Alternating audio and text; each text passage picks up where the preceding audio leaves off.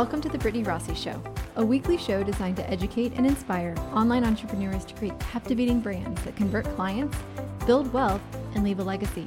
You'll hear from people just like you who have accomplished amazing things and learn what it really takes to build a name that leaves a legacy.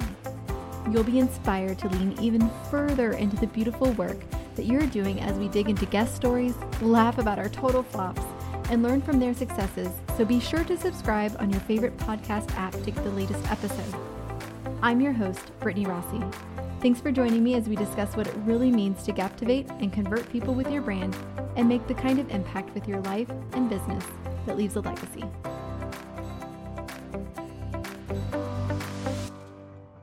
Okay, welcome back to the Brittany Rossi Show. And for the first time in the history of the show, we have uh, not a lady guest, we have a guy with us today. But I just really connected well with him recently at a conference and felt like he had a lot to offer our audience and our community here. So I'm so honored to introduce Nathan Holritz. And he's an entrepreneur based in Chattanooga, Tennessee. He's the father of two children, Austin and Addison. And he's also the founder and owner of something called Photographers Edit, um, which is photographersedit.com. And he's also the host of a podcast himself called the Bokeh Photography Podcast. And you can also find that at bokehpodcast.com. Um, in his free time, he really just enjoys spending time with his kids and his family and friends, which is something that I think all of us at entrepreneur as entrepreneurs we want more of that in our life. We want more time with our family and our friends. And he also enjoys reading and playing uh, soccer and riding motorcycles which is really, really fun. So I don't want to be the one speaking the whole time. Nathan, will you tell us in your own words in about two sentences a little bit about yourself and your business? Uh, wow. Yeah. Two sentences. right. I, see, I'm already, I've already said multiple sentences. This is my, my weakness is I talk too much. Um, two things about myself. What you mentioned motorcycles. Yes. I, I just started riding motorcycles in the last three years and okay. um, have since owned six or seven different motorcycles. So I've, I've got a little obsessive with it. Uh, to be clear, not all at once. I tend to trade them in and out. But it was something to do to push myself outside my comfort zone, do something that was a little bit, um, well, certainly actually extremely challenging physically, mentally, and kind of challenge some fears as well. So I, have been riding, spending some time on the racetrack with motorcycle, and that's been a whole learning curve in and of itself, and really, really exciting. So um, that's something kind of random about me. My yeah. business, you mentioned Photographers Edit, is an editing company. We have been in business now for 11 years, and we've been working with professional photographers primarily in the U.S., uh, also those in Canada, Europe, Australia, and we provide custom editing services. So we match the photographer's editing style so that they don't have to sit behind the computer for mm. hours and hours and hours on end processing their own images. So we offer editing services. What we're really doing is giving them time that they can spend continuing to develop their business or watching Netflix if they want to, or ideally spending time with the important people in their life. And I, I think that's so brilliant. It's so brilliant why so i'm assuming because you have a, a, strong value for for family and friends tell me is that part of why you started your business very much so. So i was a wedding photographer myself for about a decade. Okay. And during that time being a bit ocd myself the idea of sitting in front of the computer editing images was just kind of a nightmare for me.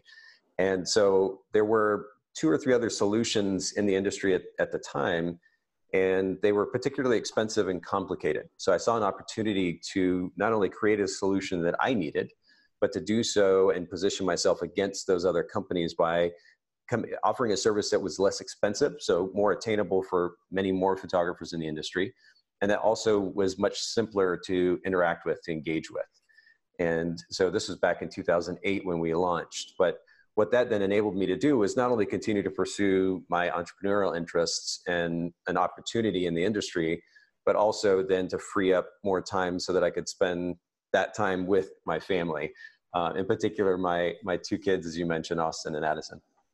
I love that, and it it snowballs beautifully, right? Like the, the more you have like systems in place and and you get more time back like it just it creates more space for more ideas and like doing things better and more efficiently and so um, I I want to highlight too um, that you built this business and even the brand a little bit. I was looking at your website and you talk a lot about time, mm. right? Um, it's really important that we build our businesses on our personal values and our value system. And if we aren't careful, it's very easy to build our lives around a business mm. instead of a business around our lives. And so you've already mentioned time as a value, and that's emerging very quickly as a value of yours. But are there other brand values um, that you feel like you built your business on? Minimalism or simplicity. Okay. Uh, and that might be a little bit confusing for somebody who goes to our website now and they see that we offer a variety of services. When you go to checkout, there are many options. Um, what that simplicity or minimalism has looked like over the years has changed, but I don't, for me, I'm, I'm not a great multitasker. And so I don't like a lot of moving parts in my life if, if I don't have to. And that carries over into business and ultimately the experience that I want to give my clients as well. So I mentioned when we launched that our competition at the time, the, the services or the, their business model were ultimately very complicated um, the, our primary competitor in particular. And so I wanted to create a simpler offering. We did that initially with just very simple packages. Mm-hmm. Uh, I think we had three, two or three different options, and you could choose, and you knew immediately what it cost. And it didn't take 15 minutes to scroll through a PDF and try to figure out what that service actually meant. Um, so that's how we started. What we realized then was that photographers like options, and despite the fact that we said we didn't offer them, they would still ask for them. And so what that then morphed into was adding more options, but then trying to figure out how to minimize the number of moving parts as we offer more options. So mm. simplicity can look different ways. Instead of simply offering you know, one or two services, one or two packages, and very few options in the shopping cart, we've expanded on those, but we make it as easy as possible to take advantage of the service. Uh, so what that means is more complication on the back end and developing the systems that you were alluding to. Mm-hmm. But what that means for the client then is, is it's much simpler to use a custom service, which might innately be complicated. We try to simplify that. And I think t- there's two things I want to kind of amplify from even what you just said there. One is that you said there was already like a presence for this service in the marketplace and you still went after it. Mm-hmm. And so one, I I want to just remind people that even if there's somebody out there already doing something, you might have a different take on it and it's exa- exactly what people need. So one, don't feel intimidated by the fact that there might be a little bit of competition out there. And if there is, be aware of it and it's going to make you better, right? We can't do better unless someone's pushing us to be better and do better. And two, just because something is simple doesn't necessarily mean that it's easy, right? Mm-hmm. There's a big difference between yeah. simple and easy, and to pursue simplicity, it actually requires uh, quite a bit of work on on uh, maybe the front end or the back end, mm-hmm. um, so that our clients have a, a, beautiful experience that they rave about to other people. And so, um, one of the things that I have started implementing a little bit more of, which is why I invited Nathan to come share with us today, is something called workflows. And this is something that if you are a photographer, brand photographer, wedding photographer, um, you're very aware of um, in your industry, but this is important for all business owners. So, um, can you first of all tell us a little bit more about what a workflow is and how this can help us simplify our lives and processes with our clients? Yeah, absolutely. Workflow, on just a very simple level, is a systematic way to approach doing something. So rather than, you know, I have, let's just take the editing example. Uh, if, if, I'm going to go edit some images or uh, maybe, maybe even something on a more personal practical level, I'm going to go vacuum the house, right?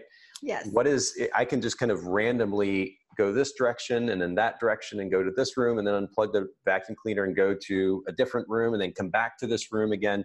It's going to get done in the end, but that going about it in that way is going to mean much less efficiency. It takes way more time. Maybe I end up leaving, I'm missing some spots in the process. Uh, whereas if, again, on a very simple level, I actually take it room by room and, and I have a certain way within each of those rooms of vacuuming to make sure that I get every single spot. That is an example, and again, a very simplistic example, but an example of a more systematic way to go about doing that thing, in this case, the vacuuming. So the goal here is to minimize the kind of haphazard approach to doing something so that we can work much more efficiently. Yes. And so I like that you broke it down so simplistically for people. And as you were talking, I was totally hit with the memory of probably like something that was ingrained in me from the time I was very little. Yeah. Uh, there is a way to clean the house from top to bottom, right? Okay. We dust and then the dust falls into the carpet and then you vacuum, right? Or like we do things in a certain order with the laundry. Um, and th- those are really simple ways of workflows. And, you know, you might still get the laundry done and folded, but there's more efficient ways of doing things, uh, of maybe batching your, your work or, um, you know, order, order matters so that things feel like you're not going back and doing the same task twice. Um, so that that's a really practical and way that I think everyone will relate to workflows. What are some practical workflows in business? And maybe this would be for people who aren't in the photography business. What are some general workflows that we might encounter? Wow, and, and there are so many, as you point out. I mean, as entrepreneurs, and it depends on what field you're in, and um, the way that it, what your business model looks like, how you're going about providing a service and and then whether or not you have employees if you're running the business solely on your own or you've got other people to be able to delegate to. So there are so many potential workflows. The the one that honestly well there are a couple that come to mind immediately. One is a workflow for managing business finances. And this is one and and part of the reason i can speak about this is because it was a significant weakness of mine for quite some time. Uh, and a lot of it had to do with just very simply the fact that I didn't have a workflow in place at all. Mm-hmm. Uh, I was I was brought up in a family that didn't have a lot of money, and my parents, my dad in particular, did attempt to teach me some basic principles about managing money. But ultimately, money, I, I had a sense of fear about money or apprehension about money, nervousness, stress associated with the idea of money, especially um, in my 20s when I was barely making any money um, you know the idea of paying bills and then starting a business and now now trying to pay bills with the money that i'm making and then also trying to pay taxes on top of that and doing so on time. And and it just became a source of stress largely because i built it up in my head. But part of the, the really the biggest problem one of the biggest problems there is that i didn't have a system in place for proactively managing my finances on a regular basis so that not only was i aware of the numbers for my business, but then also I was prepared for submitting quarterly taxes. Um, in, in, Tennessee, where I live, submitting state sales tax, and um, and then paying my year-end taxes.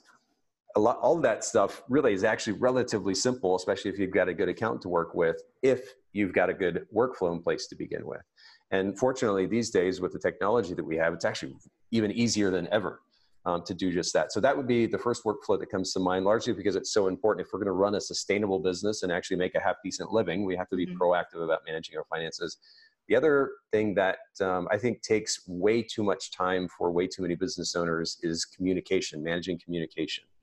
Um, mm. Um, and there are various reasons for that. We can kind of dig into that, the, the topic of managing communication more effectively. But again, there is a tendency for business owners to react rather than proactively establish a communication workflow. And so they're just they're reacting to whatever and of course now we have more communication than ever facebook and instagram and text messages and snapchat and, and everything right? And not only that most people leave um, those apps open or notifications open or enabled.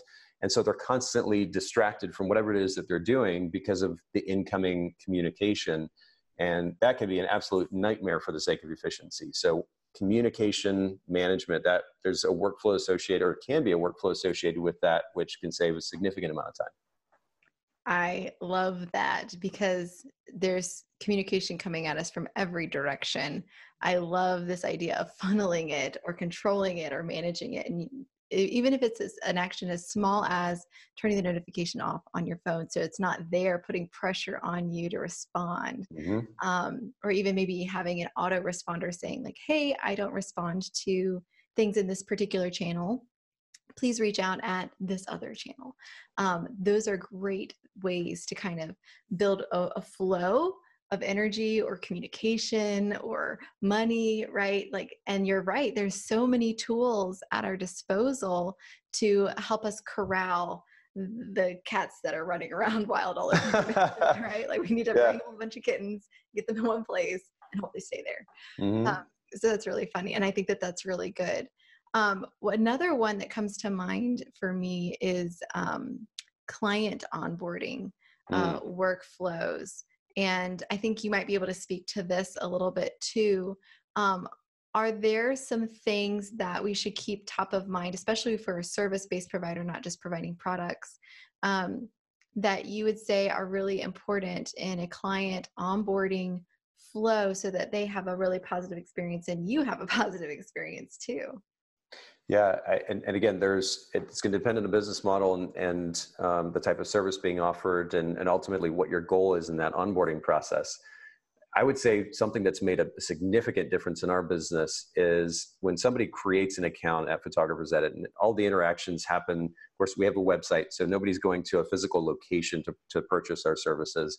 They're going to a website, and we're made aware of an account being created, potentially a first purchase being made but we have somebody who focus who is focused on proactive outreach to that potential client or that brand new client for the sake of beginning a more personal relationship with them. Now we're a relatively large company and yet we don't keep that from and allowing us to be able to create a more personal experience for these clients. Now I realize that that the idea of a more personal experience or developing personal relationships, this is certainly not a new concept. It's very popular to talk about and to even potentially implement in a, a an onboarding workflow, a client management workflow. But again, the the very specific action of picking up a phone call or picking up a phone and making a call or sending an email to somebody and saying, "Hey, we just saw you created an account and wanted to make sure you didn't have any further questions." Here's some resources for you. And this is not an automated process. We have automated emails that will go to somebody that's creating an account, kind of a welcome email. But this is an individual person taking the time to reach out uh, via phone, via email, if they're not able to create it uh, or have a phone conversation, and making sure that there's a personal touch. And um, in an industry where, or particularly the service within our industry, where that isn't necessarily commonplace, that enables us to stand out. And what we're also noticing is that while we're not creating or we don't have the the same number of accounts being created on our site that we used to, the conversion to paying clients um, mm. and, and, regular clients is better than what it used to be in some ways. So that that has been really fascinating to see, and and it can't help but at least give some of the credit for that to the fact that we're making this proactive effort and outreach when they create a new account.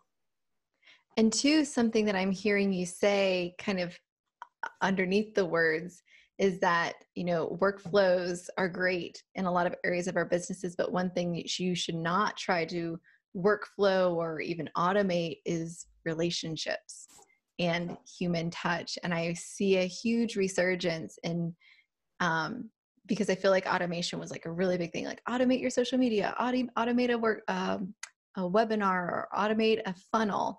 But don't automate the relationships, even if it feels like it takes a little bit more time. What I hear you saying is that it actually increases the conversion of clients who want to come in and do work with you. Would you say that that would you agree with that? Very much so. I mean, you want to make sure that you're you're you've created brand awareness that kind of filters out clients that aren't relevant to your brand in any way. That's something else that we've been doing in the onboarding process but then yes that proactive outreach somebody's like oh even if it even if they just get a voicemail they didn't pick up and they actually have a conversation with tiffany who's who's kind of leading this this effort. Um, even if they don't have a conversation with tiffany they've they've heard her voice. Somebody's actually taken the time to reach out to them. So like you said it's not just about automation. We have to for the sake of scalability we do implement some automation. But at the end of the day you can't people are way too intuitive to to not notice that that email that you just got was copied and pasted with you know with their name attached to it basically.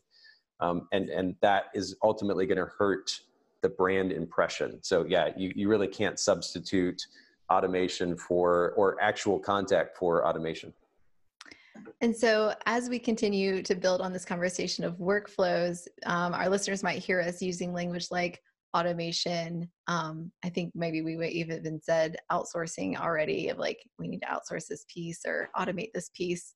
Um, can you kind of help us understand what automation means, what outsourcing means to someone who's relatively new to to business and is still doing everything themselves and they're wearing all the hats um, what does that mean and what does that practically look like yeah so a couple of practical examples first of all when it comes to automation there are one of the cool things about living in 2019 is that you could likely google search anything that you spend your time doing and you can either find a piece of software, whether web-based or computer-based or phone-based, uh, or a third-party service that will do that thing for you. Right. And I, mean, literally, and this is what I've recommended to photographers. If, if you look at how you spend your time in the day and take that list and, and kind of break it up into two segments, proactive versus reactive. So those things that it's more important you're involved in that will actually translate to increasing your bottom line those are the proactive tasks. But the reactive tasks, these are things that have to be done in order for your business to exist, but don't necessarily require your involvement, not necessarily associated directly with increasing your bottom line. Google that list of reactive tasks that you do in a day, and you can literally find a third party service that will probably do that for you and or find a piece of software that will help automate that for you now again a very simple practical level i use uh, a piece of web-based software called calendly it's C A L E N D L Y. And Calendly enables me to minimize the amount of back and forth necessary to schedule an appointment. Now, I, I use this to schedule podcast interviews. I use this to schedule a phone call. Uh, somebody popped on there the other day and scheduled a coffee meeting with me locally here in the Chattanooga area. But it just minimizes the, that tedious back and forth, which within which we waste so much time as entrepreneurs and just personally as well. Um, so that's a great example of a piece of software that doesn't take much time to set up, that saves me hours and hours and hours and hours every year, and um, and only costs me I think maybe ten dollars a month.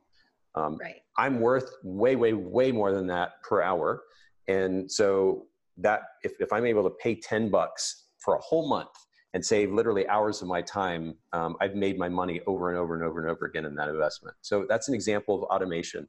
And again, my suggestion, because I know everybody's workflow is different, is to literally Google what you spend your time doing, and you'll probably find uh, a way to automate that and and or then delegate that. So delegation, this idea of of outsourcing or delegating something to somebody else so that you don't have to spend your time doing it. We have to be careful as entrepreneurs not to let our ego get in the way and assume that we are the only ones capable of doing this particular thing exactly the right way, the only way to do it. Uh, because ultimately, what that will do is eat up way too much of our time if we think that we have to be involved. So look for opportunities to delegate that work. Now, as an editing company owner for photographers, I know, and having been a photographer myself, I know that editing takes up the, the, most significant amount of time and a week to week basis for a photographer. Uh, a wedding photographer shoots a wedding, they're going to spend 12 to 16 hours probably on average, and many spend quite a bit more than that processing just wedding. Multiply that out times 20, 30 weddings a year and the literally you know weeks worth of time that they get back as a result of outsourcing or delegating their editing work is amazing and that's just one element of their business so we have the opportunity as business owners to be able to if we want to even i mean I, there, were, there was a time running my company where i was working as little as three or four hours in a week um, and i was able to do that because i had a wonderful team driving that that company i'd established the systems which did take time up front but I had established the systems and it ran for me. Um, that that kind of thing may seem a little bit extreme, but in one form or another, it's very possible.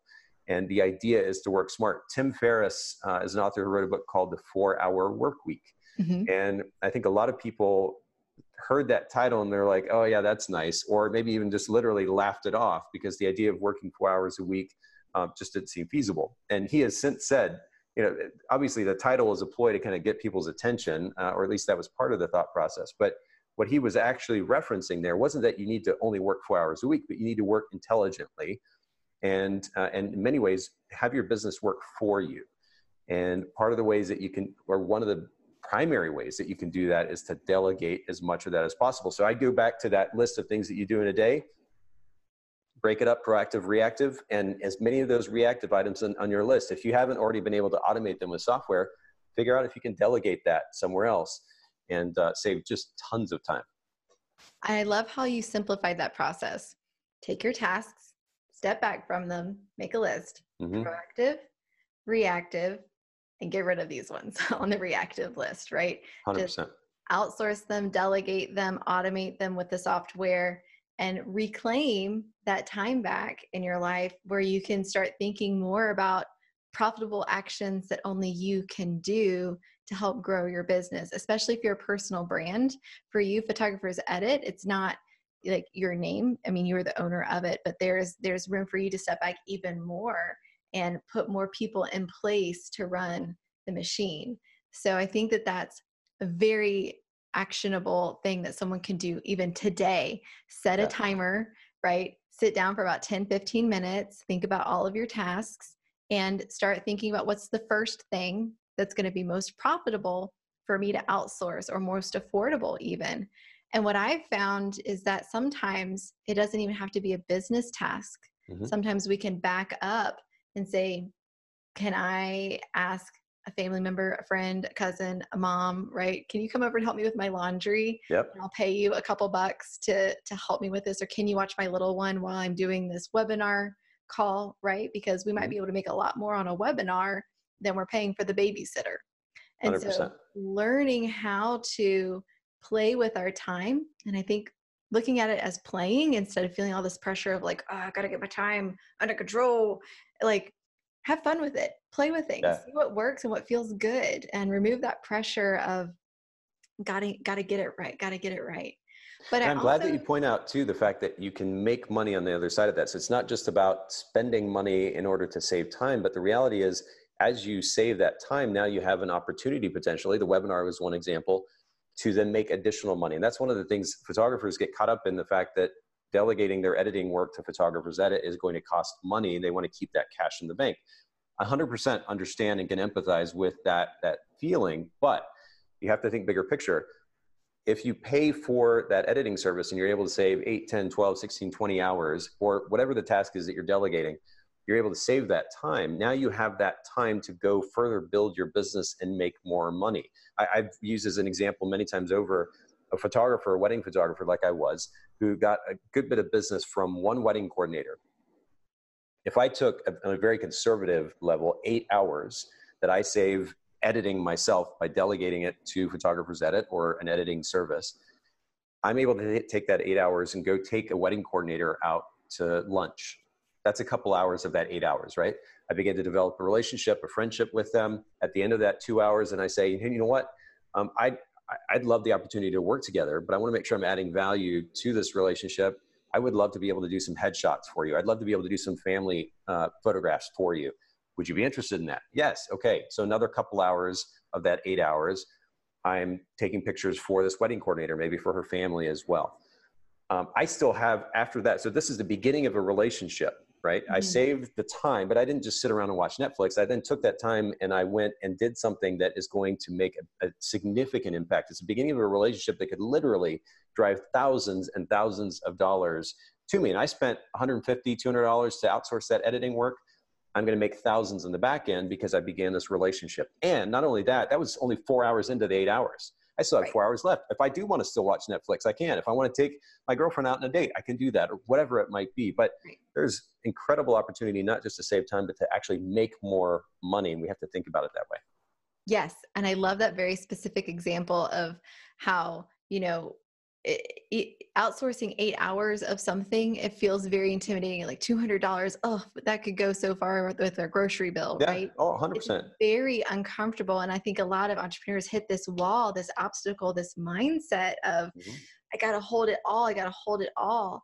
But, um, and maybe you've heard this term, but like money can be a little bit like manure, right? You spread it around and things grow and you hoard it and it starts to stink and it doesn't uh, go far. Yep. So, you know, spread your resources around your money and your time. Mm. And I think that we will find that our businesses grow, that we feel like we start to thrive and we don't feel the weight on our shoulders so much and we start to have fun with our businesses because we're seeing results. We're seeing yeah. results, which is very cool. Um, so I know that you mentioned a book already, The Four Hour Work Week, um, but I'd love to know, and we could probably talk about books all day. I'm a big book person. That's why I ask my guests what their favorite business book is. But do you have a favorite business book? One of my favorite that I've read in the last uh, year or so, year and a half, has been um, Building a Story Brand by Donald, Donald Miller. Miller. Very yeah. good. I, the thing about business books, and you've probably found this as well, Brittany, is you know, 80% of it many times can be kind of just fluff. It's filler. Like they, they could have said it in a fraction of the amount of time and, and the number of words.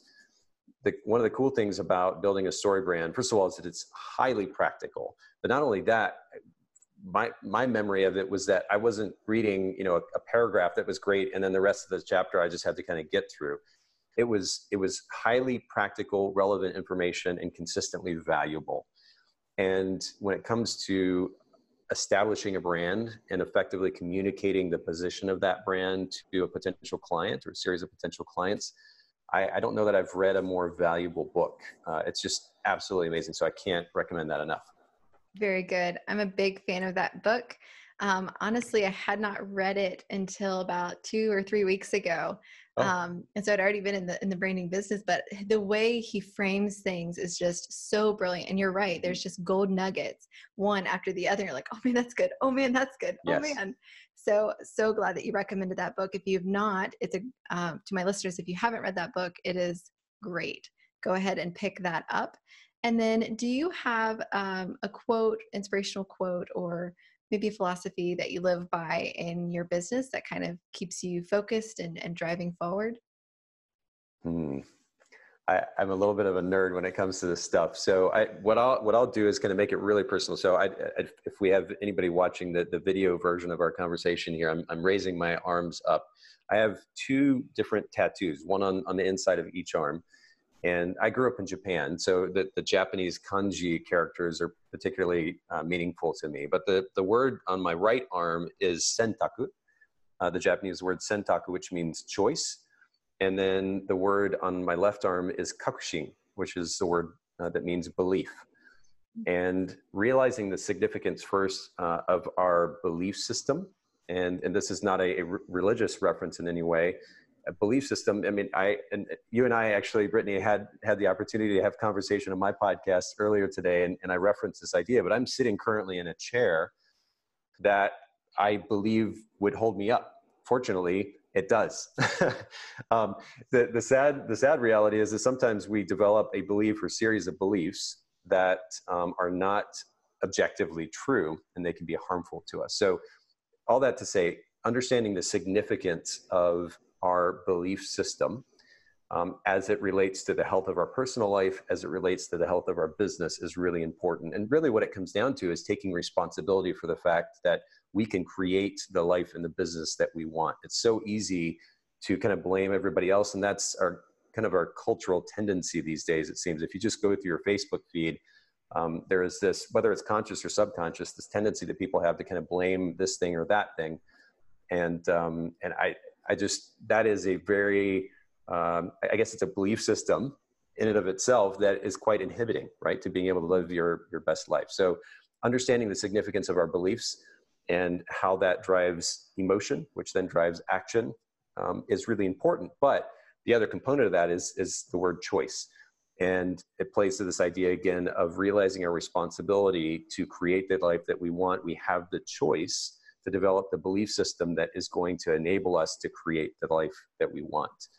Um, and that those two ideas, um, if, if, we had time to sit here for another hour or two, I could explain where that all comes from for me, but they have, they hold very significant meaning and I've realized, continue to realize um, the significance of those principles and it's applicable both for our personal life and our business life. Just to add a little bit of context to that though too, um, there's a book by Tony Robbins called reawaken the giant within. Mm-hmm. And um, he actually wrote a book called Awaken the Giant Within years ago. It's just like six, 700 page book, really big thing. Um, I, I, would recommend it, but if you want a little bit easier read, there's a hundred page version and it's a free downloadable PDF called Reawaken the Giant Within. If you just Google it, you'll find it. And he talks about the, the significance of these principles of belief and choice um, with regards to the psychology that we develop as human beings and how that can affect the rest of our life. So you can check the, that book out for more context. Absolutely. And we will be sure to link um, the, all the books that we've mentioned so far in this podcast, um, as well as um, that one that you just mentioned by Tony Robbins in the show notes here. Um, so thank you for sharing that. I love this idea of belief in choice that you keep ever before you, right? As you're typing or you're taking a sip of tea or coffee, right? You know, it's it's there in front of you all the time, and I I think that that's really beautiful. So thank you for sharing that. Yeah, sure. Um, thank you for actually everything that you've shared. Where can we continue following you and learn a little bit more about you? Where do you hang out in the online space? Yeah, well, if just very simply, if you go to Nathan Holritz, so N A T H A N H O L R I T Z dot com, um, that is my personal site, but I link to kind of everything else that I'm doing from that site. So that's going to be the easiest place to go. You can find me on Facebook um, from there as well. And um, that's it. We'll keep it simple for the sake of minimalism, like we were talking about earlier. Yes, I like that simplicity, but you also mentioned your podcast. So go ahead and tell us where we can find more about that as well. Sure. Yeah. So um, I actually have a couple of podcasts. Um, one is called the Bokeh Podcast, uh, B O K E H podcast.com. It is geared toward wedding and portrait photographers, but the reality is that many, if not even most, of the principles that we discuss there are, actually highly relevant to any entrepreneur. Um, I've recorded over 300 episodes, and almost three of 300 of them are already out. So you can check that out. Take advantage. There, there are, we have show notes. You've mentioned show notes. We have just a wealth of information in the show notes to go with those episodes as well. Um, the other one is called a love portrait. Now, this is a, a newer project um, that only has a few episodes, and um, it's one that I hope to put more time into in the future. But it is a relationship about or I'm sorry, podcast about how to create happy relationships. Hmm. Um, relationships and the psychology innate to relationships quite fascinating to me, and I figured I'd sit down and have some conversations with with people, um, romantic couples certainly, um, but explore other relationships as well, whether it's sibling relationships or you know with with your parents or friends or otherwise, and understand what these people that come on the show have done to to create happy relationships. And so that's just a loveportrait.com. That's brilliant and such meaningful work. I will definitely check that out. I didn't realize you had that new project. Cool. Yeah. So very, very cool. Thank you again so much for everything that you shared. I know it's going to be super practical, very actionable for our listeners today. Thank you so much, Nathan, for being oh, on. Oh, it's my privilege, truly. All right, that's it, guys. Be sure to tune in for the next Brittney Rossie show. We have more amazing guests lined up, so stay tuned. Thanks so much for spending your time with me. If you're interested in getting support either through my virtual programs or one to one support, you can learn more at BrittneyRossie.com. That's B R I T T N E Y R O S S I E.com. For more encouragement to build a life and business you love, subscribe to the podcast and take a moment to review it in your podcast app. In your review, be sure to tell us how your business is growing.